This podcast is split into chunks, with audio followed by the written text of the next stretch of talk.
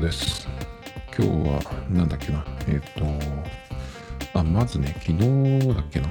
昨日、緊急事態宣言が7都府県、その、特にっていうところ以外は、えっ、と、解除っていうことに、なったんですけど、で、結局な、なんだったの？あれはっていう感じで、あの、なんていうのかな、個人的にも、今、休みの期間で、まあ、すぐに、えそれで、えー元に戻るってわけではないんですけど、だけど、結局、その緊急事態宣言って何だったんだろうって思い返すと、結局は、その休業要請とか、そういうのをなんか出せるっていうだけのことだったんじゃないかなと思って、確かその緊急事態宣言が、えー発令された時、それで結局何になるのっていうふうに、まあみんな思ったと思うんですけど、僕もなんか、さらっとね、どっかのニュースとかを読んだら、結局のところ、その法的に、えー強制力のある、その営業禁止とか外出禁止とか、そういうのもなんかできないらしいですね、日本は。だからその結局何をやってたかっていうと、あのそういう法律を作ったわけでも何でもなくて、ただその政府とか自治体が、あの外にあんまり出ないでください、営業しないでくださいっていうね、なんかお願いをしてただけなんですよね。ものすごい間抜けな国だなと思いましたけどね。で、その結果、まあ真面目な人たちは、その、従いますよね。で、お店とかで働いてる人はお店が休みになっちゃえば、当然ね、その、外にくっていうことがなくなるんで、まあ、外出ほぼ、まあ普通のこの普段の買い物とか以外はしなくなるっていうことでね、その、外に出る人が少なくなる。結構その、東京の繁華街、銀座とか渋谷とか新宿とかね、もう、あの人がいないですっていうのをわざわざ取りに行ってるテレビ局とかもあったみたいですけどね。素人と一緒ですよね、やってることがね。で、あとはその、なんていうのかな、その日本人のその陰湿な体質っていうか、そういう陰湿な性格から来るなんか匿名攻撃みたいなね。自粛警察とかって言ってましたけど、まあ、そういうのが出てくるってだけでね、何をしてたのかな、この期間はっていう感じがしますけど、人的にはね、あの毎日体を動かしてましたね、とにかく。最初の1週間くらい、その前の1週間とかもそうなんですけど、普段あのランニングをしてるんですけど、ちょっと膝がね、どうしても痛くて、それあの痛みが引かなくてですね、前に同じように痛めたことがあったんですけど、その時は、えっとこれは休まないと、その痛みが引くまでね、怪我っていうか、ひどくなるはちょっとこう我慢してというかね、引くまであの休んだ方がいいっていうのを、まあ、なんかで読んで、で、その通りに知ってたらね、まあ、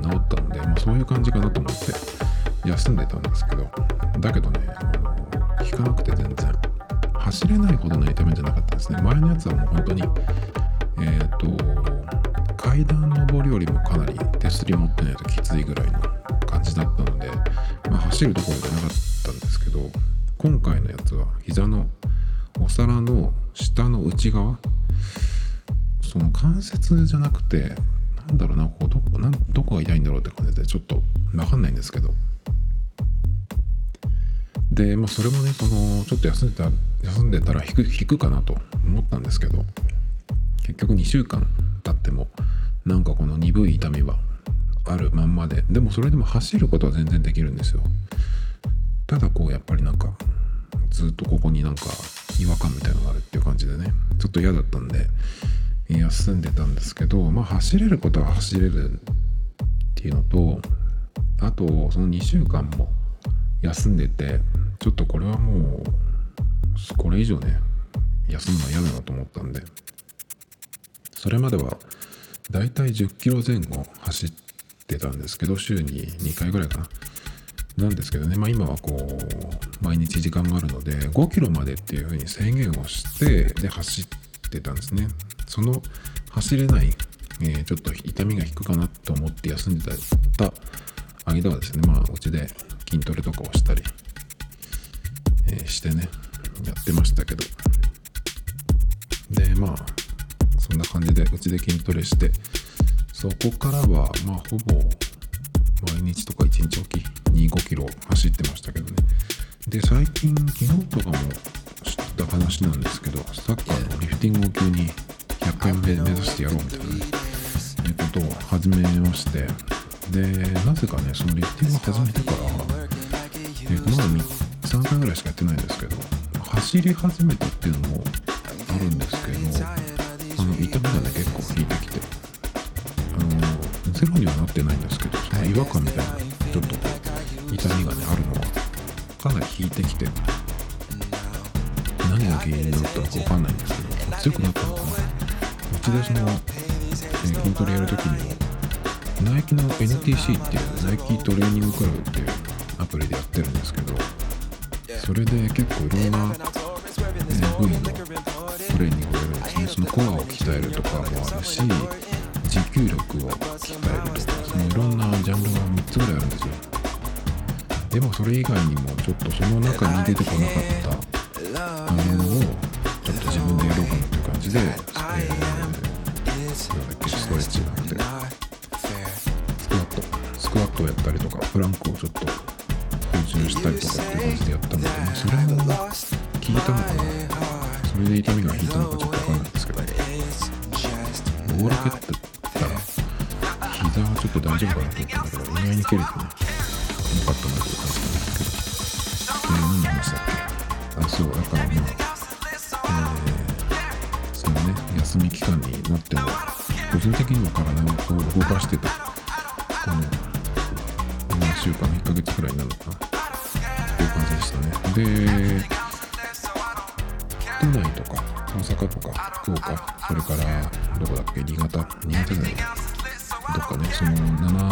7都府県はまだですけどここ静岡はそれに入ってないので解除っていう感じに、ね、なりましたけど。でじゃあ解除になって何が変わるかって言ったら、ま、休業してたお店が営業再開しますっていう風になってる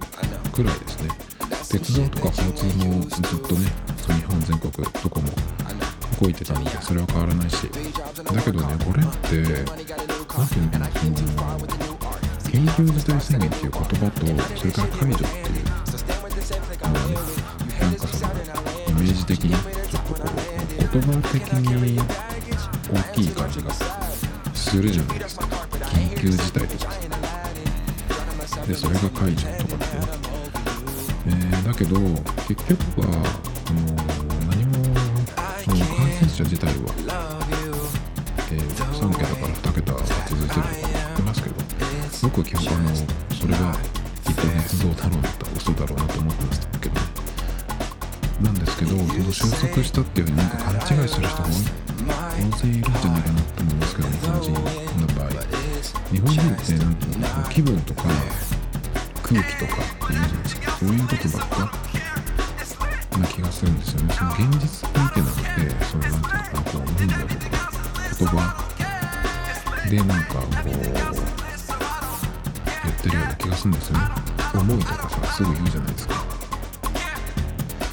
だからね間違いなくまた感染者が増えるんじゃないかなっていう感じがしますけどね。韓国でさねあのあれだけそのなんていうのえー、外出禁止とか言ってなかったけどかなり早めに、結果を出したというかね抑えた。韓国でさ今そうなってるじゃないですか。宣言その緊急事態宣言を出す前だって海外見てればどういうことかっていうのは分かってるはずなのになんかそれは全然学んでないっていうね日本の場合はやることが、え遅いしあのなんていうのその給付金とかもそうじゃないですか今ねちょっとちらっとニュース見たやつだと結局一律じゃないですねその、えー、自治体任せでその自治体によってはその体制が整わないからで6月以降とかって言ってますけど静岡もそういうっぽいです6月って言ってるけどまだ6月にできるのかどうかいつから何をどうやってやるのかっていうのもわからないしあとそのもう始まってるところなんかだとそのマイナンバーカードを持ってるオンラインで申請できるとかっつってまあそれのために殺到したじゃないですかね。で結局それでマイナンバーカードも作って持ってる人がオンラインで申請してどうかっていうと結構そのオンラインで申請されたやつをその自治体の職員が見るわけなんですけどなんか間違いが多い？とかなんとかって言ってて、えー、うまくどんどん進んでないっぽいですね。で郵送のやつもどうなってるかっていうのが、えー、数字が出てないしちょっとねあの自治体に任せるのはダメなんじゃないっていう感じがねするんですけどやっぱ本当これを見てるとねあのトランプってやること早いし分かりやすいなっていう感じですよね。だって小切手をみんなにバーって配ったわけでしょ。まあそれをどうするかっていうその小切手を現金にするのにどうするかっていうところがまあちょっとあるけどまあとりあえず手元に来るっていうのはね早かったわけでしょ。でしかもそれも第一弾第二弾とかってあるっていう感じでね。まあアメリカは外出禁止だし確かね。なので、まあ、本当にどこ見てもダメって感じですよね日本はね。でえっ、ー、とそんな感じでねまあこの緊急事態宣言解除になったわけだけど、えー、その解除する前にその韓国がさ、えー、どうなるかっていう中国の人もえっ、となんか国内旅行でものすごい数の人が今の時代とは思えないような写真が出てましたけどね。あのどっかにこう集団で密集状態でさいるっていう。で日本人だってもう本当に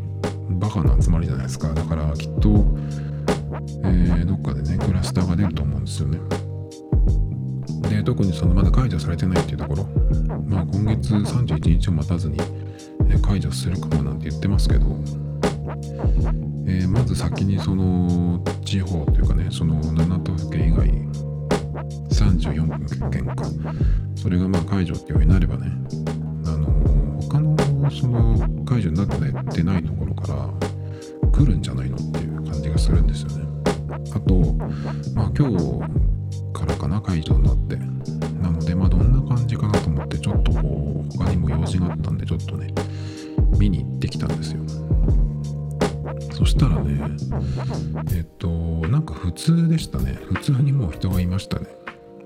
店とかもねえっとね何て言うのかな。まあ一応そのレジのとこに透明のなんかシールドシールドじゃないね。なんかカーテンみたいなシート。をやってはいるんだけど結構お店によってはそのこうレジのある中カウンターの中っていうのはすごい狭いところでまあ大体狭いですけどああいうレジの中。カウンターの中で、そのその中にスタッフが2人で置いたりとかして、ね、意味なくないっていう感じがしちゃうんだけど。でまあ普通にどこの店の前見てもアルコールスプレーがあって。まあそれはねもうやってくるというよりかはえ、ご自由に銅像的な感じですよね。置いてあるって感じ。だからお店的にはの世間体を気にして一応うちはやってますよっていうのをや出してるって感じですね。あのお店営業再開しますっていうところのホームページとか見ると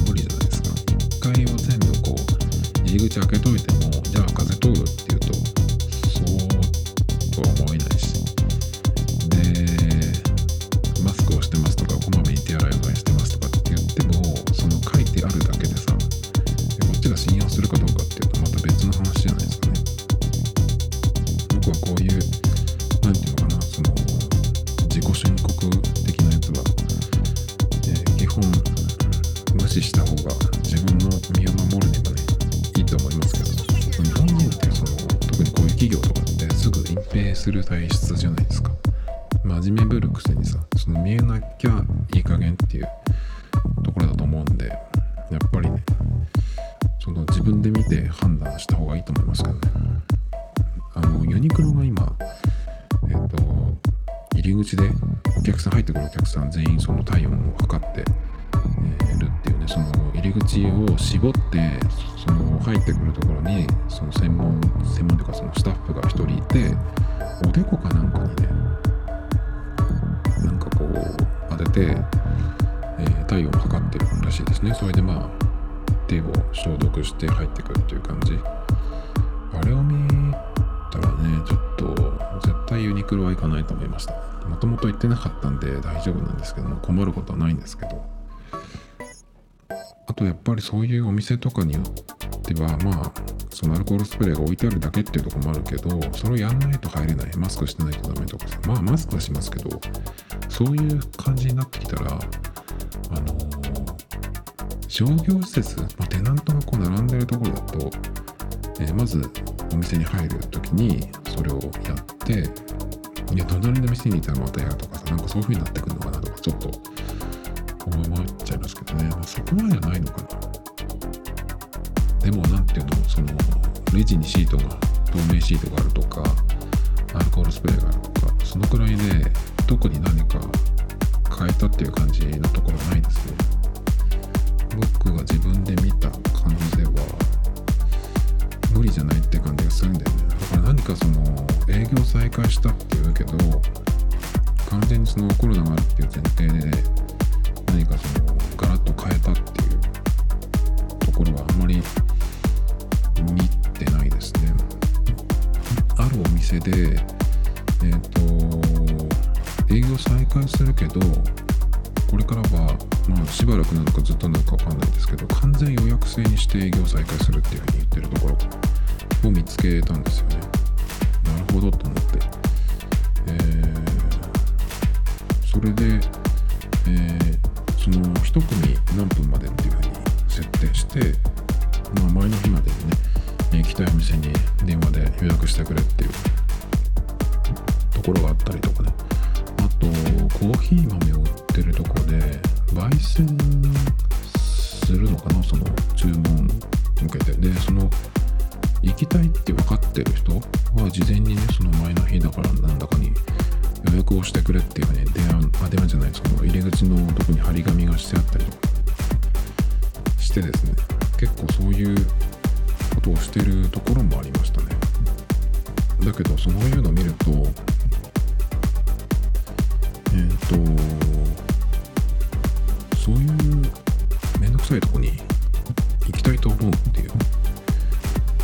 感じがしちゃうんですよどうしてもね。なんか、うん、そういうお店自体も本当だったらその作りを変えるっていうかそのぐらいをしないとダメなんじゃないと思うんだけど結局ただ休んでただけでこの期間ねその国とか自治体がいいよっていうふうに営業を再開していいよって言ったからただ今まで通りにほとんどやってるだけっていう感じなんだよね。だからあれじゃ無理じゃないかなと思って。もう個人的にもだから行かないよなっていう感じがしますけどね。あの食品とかすぐ欲しいものどうしても欲しいものとか以外はやっぱり通販で買うっていう方がね通販で買ってもそのいろんな人の手を渡ってくるんでその段ボールなりなんなり。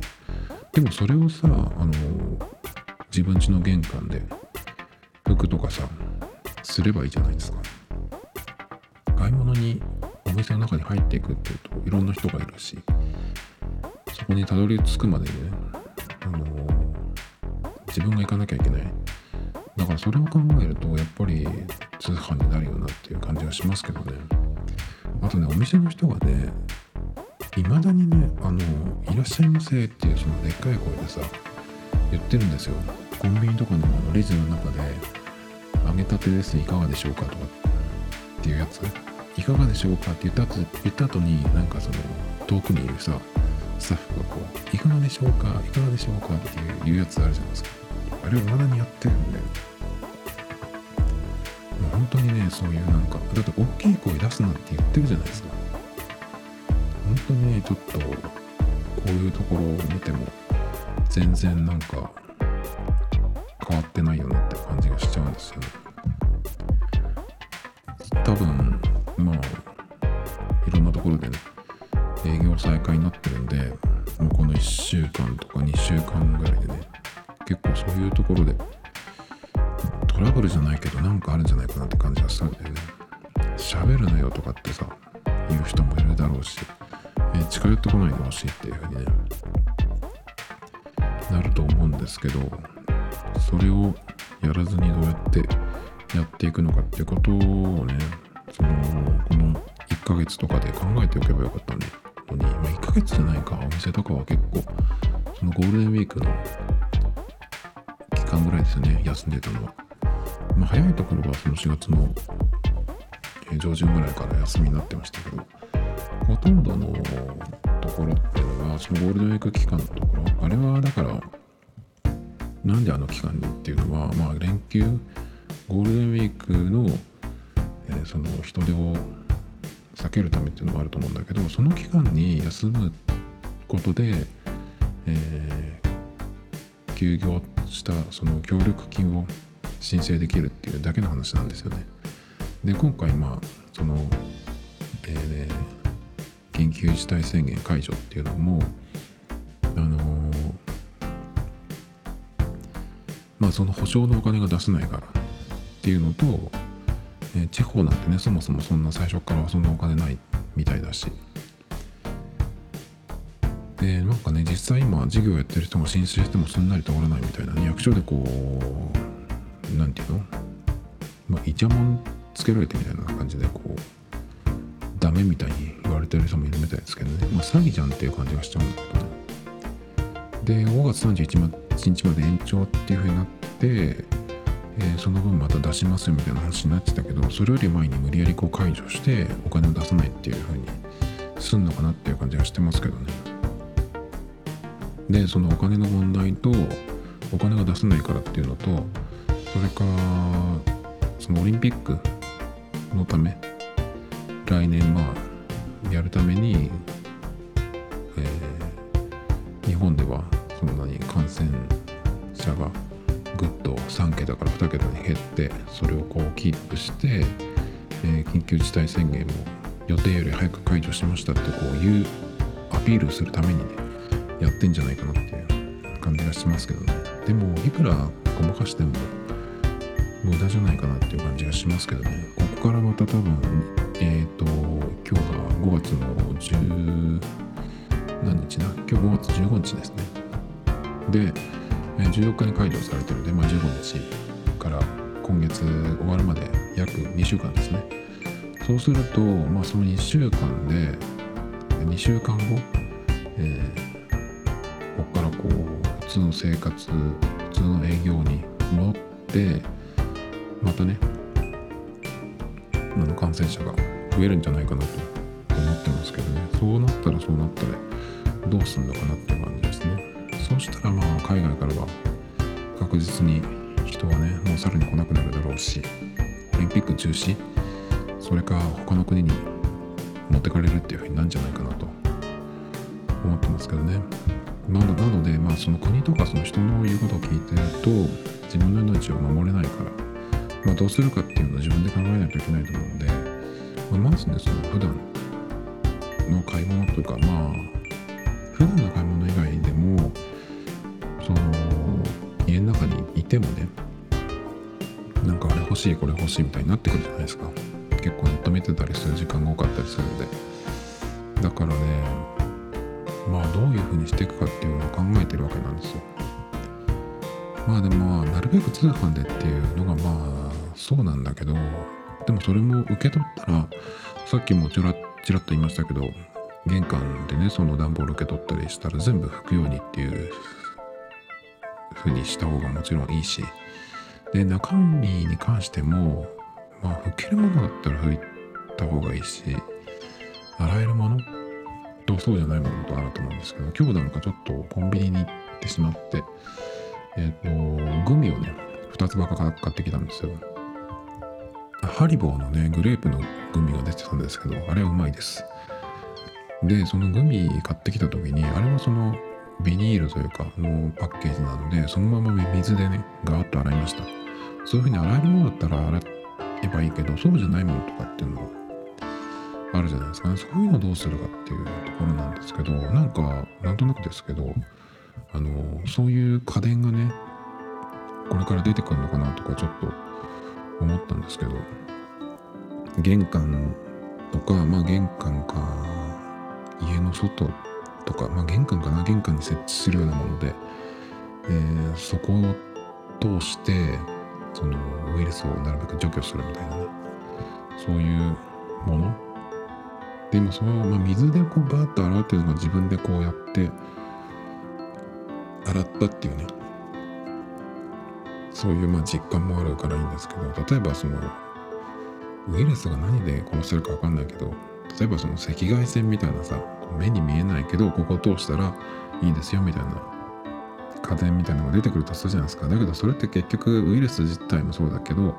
それがどうなったかっていうのも見えないからあの結局はそういうのなんか詐欺製品みたいなのも結構出てくるんじゃないかなっていう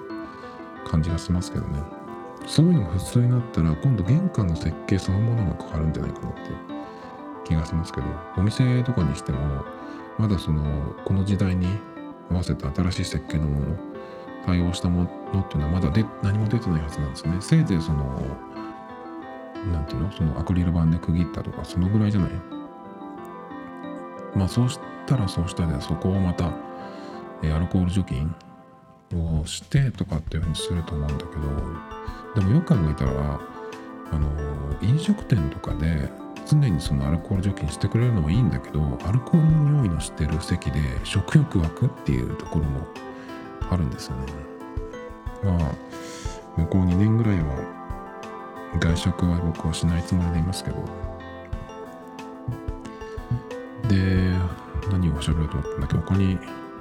うん、まあそんなとこかな。買い物ね。だからなるべくやっぱり通販っていうことになると思うんだけどやっぱり通販業界も今って結構そのリアル店舗をぶっ潰してでもそのぶっ潰して自分のところにこうみんな持ってくるっていうそのチャンスだと思うんだけど例えば、えー、通販だとダメな場合っていうのは結構返品が、まあ、できるとこっていうのもあるんだけどそうするとそのカードとかで支払うじゃないですか？それを、え、キャンセルするのって結構めんどくさいはずなんですよ。普通のお店とかでもカードで1回払って、えー、それをその日のうちにえっとキャンセルするっていうのはその例えば、えー、ていうの、えー、百貨店みたいなところが自分家で出してるカード付きのなんかカードあ、クレジット付きのカードか。クレジット機能付きのその自分ちのカード？とかだとそのその日に決済したものはその日のうちにそのお店の人が取り消し処理っていうのもできるんですよ。だけどそうじゃない例えばアメックスとかそういう別のところのカードだと、えー、取り消しっていうのがね結構大変じゃないかな？っていうのを聞いたことがある。で日をまたいじゃうとかなりまた大変になるっていうしね。だからまあオンラインとかだとどういう風にやってるのか分かんないけど結構めんどくさいんじゃないかなと思うんですよね。カード会社を通さないといけないっていうこともあるんで。だからそのナイキで僕たまにっていうかまあよくしょっちゅう買い物するんですけどナイキの場合はあの届いた段ボールの中にそのサイズがダメだった場合、えー、返品できるよっていうふうにねその紙が入ってるんであの割とそのサイズ交換とかは柔軟に対応してくれるっていうふうにそういうふうにもう元からなってるんですけどだけど返品とかってなるとねやっぱそういううネットでその通販で払うからカードで払うとかっていう方法で支払ってると結構そのやったことがある人はね、まあ、面倒っていうの分かってるはずなんでそういうところは避けたいなって思ってまあサイズものとかはなるべく試着して買いたいなとか、まあ、僕もそうなんだけどそれとかあと1回試着したりとか1回そのサイズの合うものを買ってサイズ感とか分かってるものだったら、あのー、結構買いやすいですね。ナイキなんかはその AirMax シリーズとかは大体同じサイズでいけるんで。だけどジョーダンとかエアフォースワンとかはどうなのかな。ちょっと0 5センチ、え、変えた方がいいのか分かんないですけど。でこの間サッカーシューズを買った時にナイキの場合僕はこのサイズっていうのがあるのでそのサイズでいいかなと思ったんですけどちょっとねお店に行って試着してみたんですよ。そしたらもう見るか見るからにそのサッカーシューズに関しては細いんですよ。これ1個サイズ1個どころの2つぐらい違うのかなっていうぐらい細かったんですけど。でもね履いたらやっぱりそれの1個上ハーフサイズ0.5センチ上のサイズのの方が良かったりそっちじゃないとおそらくやってるうちにこれ小指とか痛くなるなっていう感じの細さだったんでやっぱりその辺はね、えー、ネットだとちょっと危なかったなっていう感じなんですけどなんでねその返品ありのもの返品 OK だよっていうふうにそのアメリカの企業なんか普通にやってるって言うけど、えー、やっぱりそういうそのお金絡みのところって難しいというか面倒くさくなってくると思うんですよね。なんで完全にその会員制にして、えー、商品ごとに支払いじゃなくて月末にまとめて支払うっていうふうにすれば例えば今日15日に、えー、届いてちょっとサイズが違った。でまあサイズを変えるでもいいけどちょっとそうじゃなくて別のものにしようっていう感じで返品したいっていうふうにした場合はそこで決済が、えー、完了してないカード会社の方に行ってないっていうふうにしてくれれば結構あのお金に関してはね楽じゃないですか。で最終的に月末締めとかにしてその段階で、えー、その買い物に完了したものに関してカード会社に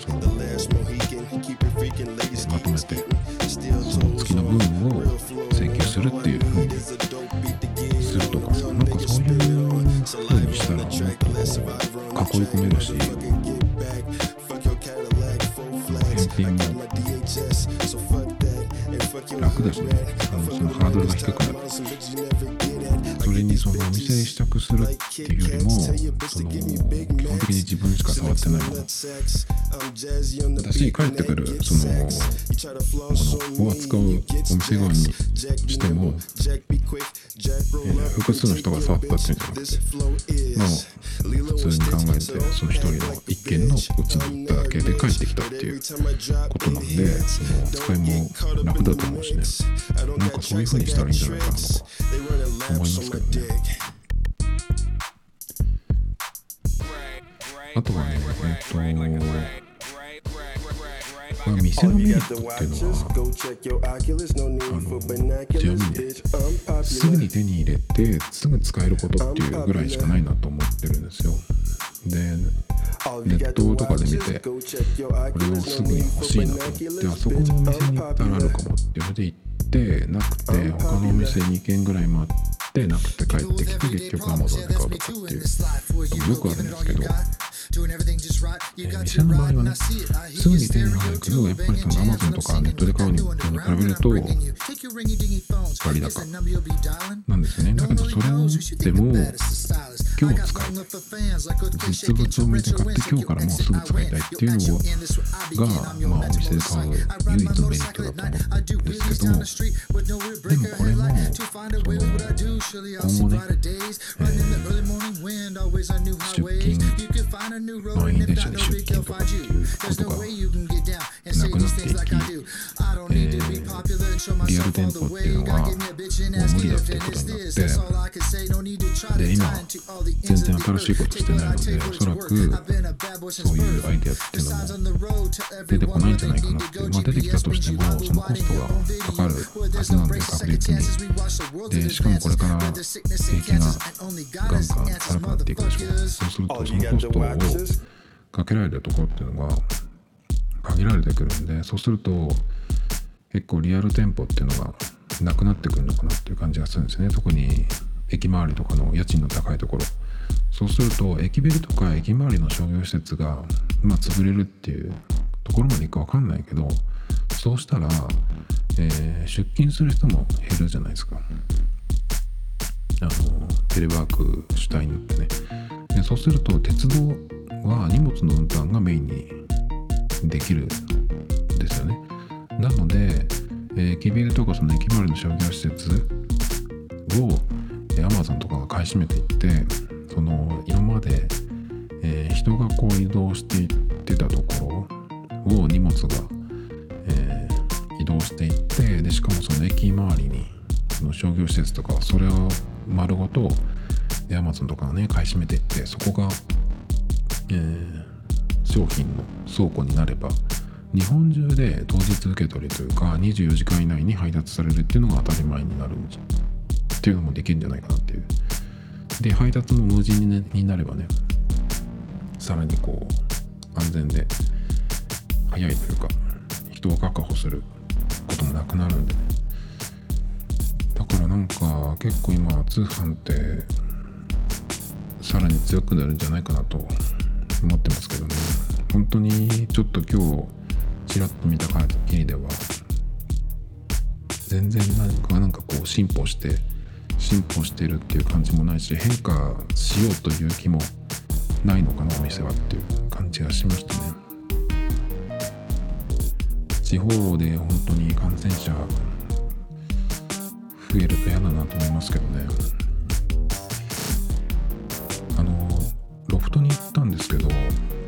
レジの人がね透明の手袋してました。なんか医療用みたいなやつ。でそれでタッチパネル操作したりとかしてね。すごいやりにくいんじゃないかなと思って。であれってアレルギーとかも出る人も出てくんじゃないかなと思って。ああいうあの手袋。ゴムの手袋って。だからまあなんかこういうことやっててもそのお店の中もうその中途半端な一応なんかやってます的な感じだけどお店の裏っていうのも結構狭いと思うんですよ。その従業員の人が休憩するスペースとかもあるしそっちでもきっとね、えー、そういう密を確保回避回避するためのスペースっていうのは確保できないと思うし。なのでまあ気の緩めというかその結局何かをしてたってわけじゃなくて解除ってことになるとさあの今までのそのよくわかんない別に何か言ってたってわけでもないんだけどその反動気分的なものだけで、えー、こう新しいなんとか新しい様式とかって言ってますけど全くそれが、えー、できてないできないまま、えー、人がこうどんどん動いてね、えー、感染者出るんじゃないかなとかちょっと思ってますけどね。嫌ですね本当に。で昨日 PayPay を久しぶりに使ったんですよ。えっとね、えー、仕方なく使ったんですね。財布を忘れてて普段まあ初めて行ったお店じゃないんだけど、えー、普段もそこに行く時はカードで払うんですね。大体僕今いつも、えー、iPhone とか Apple Pay Apple Watch の、えー、 QUICPay で払うこともほとんどです。で、そうじゃないところは、 d カードが使えればカード。えー、どっちもダメな場合、PayPay があれば、PayPay で、まあ、払うって感じ。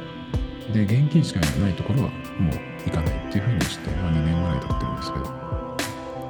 で、PayPay がね、やっぱり、まあ、あんまり僕は使ってないんですけど、まあ、たまに使うと、えー、これってどうやってどっから、えー、支払われるんだっけとかねそういうのをこう確認しながら使うんですけどやっぱりそのなんかあんまり使いたくないなっていう感じがしちゃうんですよね。PayPay ってそのまだやはり、えー、まだそこまで根付いてるその QR コード決済といえば PayPay っていうそういうこう認知度は上がってるけどじゃあそんなにみんながものすごい使ってるかっていうとそうでもないような気がするんですよ。どうなのかな？この間、今日しかも、そこのロフトに行った時に、PayPay で払ってる方がいましたけどね。えっと、なんていうのかね、その PayPay のいろんなところ見ると、まだそこまでね、え根付いてるとは言えないと思うんですよね。だって、まだ手数料だって取ってないでしょ。それがどうなるかっていうのもまだわかんないし。それが、え始まった時に今すごくこんなとこまで PayPay 使えるようになってもっていうふうになってますけどそういうところが残るかどうかっていうのは分かんないですね今はなんか多分タダで使えるかっていうとそのそういうだけでね加盟店を増やしてるんでまだだと思うんですけどなのにその囲い込みみたいなねばっかり考えてその不便にしてる気がするんですよね。だからその Yahoo カードじゃないとチャージできないとかそれとかあのなんとかキャンペーンに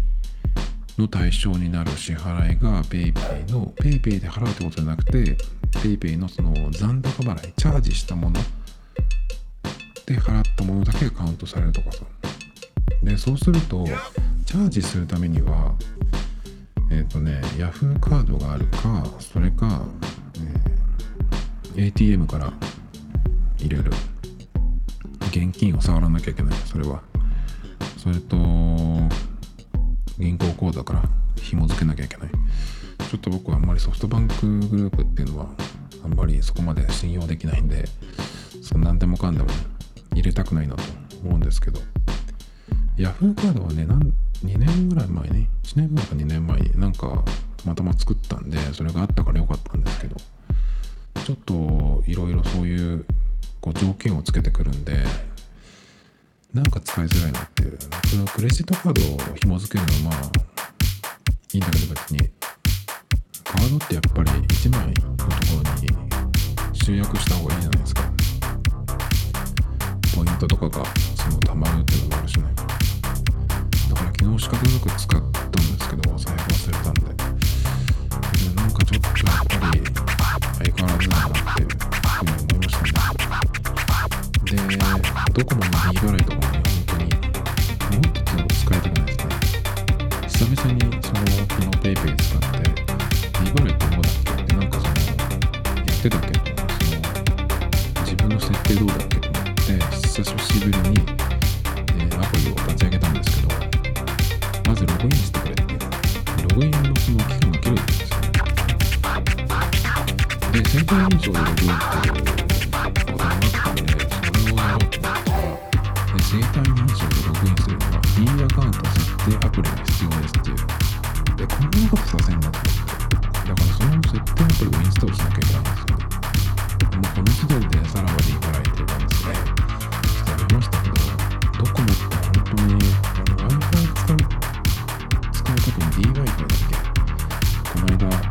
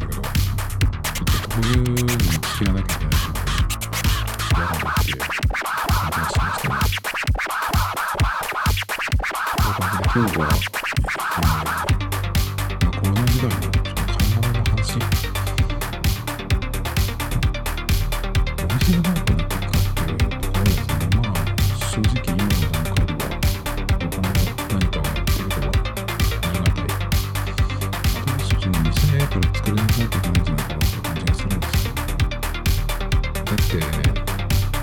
お店に不特定多数が入ってくるお店。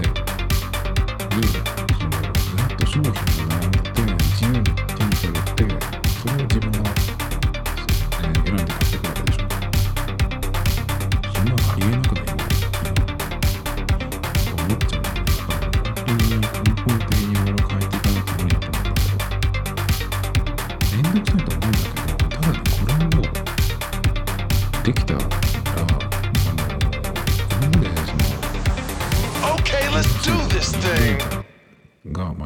流行ってるわけじゃないですか。インフルがずっとあるってことは、おそらく同じそのウイルス性のコロナもね、ずっと形を変えてあるんじゃないかなっていう気がしてるんだけど、ここでその本当に新しい生活様式みたいなのが、その、できるとね、あの、ビニールシートとアルコール除菌とマスクとかそういう段階で、そういうその、ってますアピールみたいなのじゃなくて、本当にもう根本的に、これじゃ映る方が、あの、珍しいでしょぐらいのところまでできたので、そうすればコロナだけじゃなくてインフルになるっていう、その可能確率も減るだろうし、もっと早くやればよかったっていうふうにきっとなるんじゃないかなと思うんで、それをちょっと期待したいですけど、でもそれよりもやっぱり自分が変わる方が早いのかなっていう感じがしますけどね。だからどうするかっていうことなんだけど、まあ、通販で買うぐらいですけど、そうは言ってもね、やっぱりコーヒー豆買いたいって言ったらさ、